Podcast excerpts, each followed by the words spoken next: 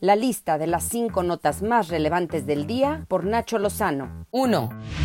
Y vaya novedad con la que cierra esta semana, ¿eh? La Comisión Nacional de Derechos Humanos busca reabrir el caso del asesinato de Luis Donaldo Colosio, el candidato a la presidencia de México por el PRI en 1994, luego de que Mario Aburto, supuesto asesino, confesó denunciara diversas violaciones a sus derechos humanos cometidas en el Centro Federal de Readaptación Social en Guanajuato, así como de tratos crueles desde el inicio de su captura que vulneraron su integridad física y psicológica. Sobre este tema, Luis Donaldo Colosio Riojas, hijo del ex candidato presidencial, pidió a través de su cuenta de Twitter no ser cuestionado sobre la noticia y aseguró que su venganza será su perdón. 2.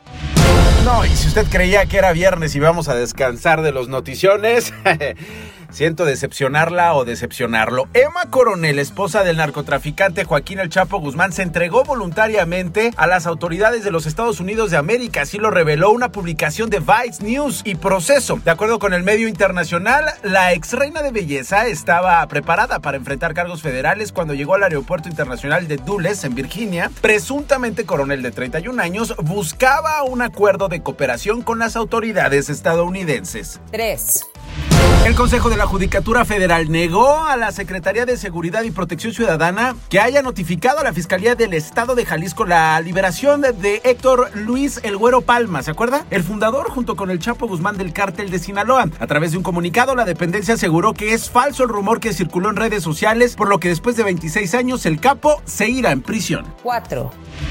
La Comisión de Vigilancia de la aplanada Auditoría Superior de la Federación en la Cámara de Diputados, y digo aplanada porque, bueno, vaya semana que sufrió, inició ya un proceso de investigación de los funcionarios que auditaron en forma errónea el costo de la cancelación del aeropuerto de Texcoco, por lo que se acordó citar a comparecer, investigar y en su caso sancionar a los funcionarios responsables de la difusión de los datos. Escucha el presidente López Obrador, quien además expuso a varios comentaristas y periodistas desde su mañanera. ¿Cómo lo ven?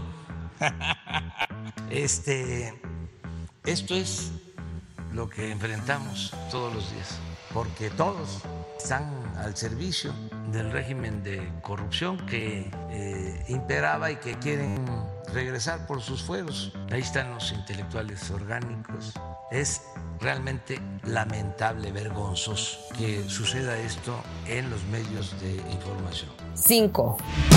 El presidente de los Estados Unidos de América, Joe Biden, ordenó un bombardeo contra las bases militares en Siria, respaldadas por Irán en represalia por los recientes ataques con cohetes contra ubicaciones de tropas estadounidenses en Irak. Así lo informó el Pentágono. De acuerdo con el Observatorio Sirio de Derechos Humanos, 17 combatientes proiraníes murieron en el ataque, pero la cifra podría crecer. Esta acción militar es la primera de Biden desde que asumió la presidencia. Estas fueron las cinco notas más relevantes de la lista, haciendo orden del caos.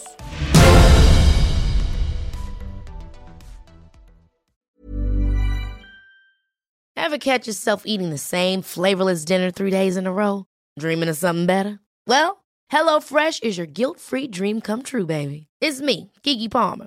Let's wake up those taste buds with hot, juicy pecan-crusted chicken or garlic butter shrimp scampi. Mm. Hello Fresh. Stop dreaming of all the delicious possibilities and dig in at HelloFresh.com.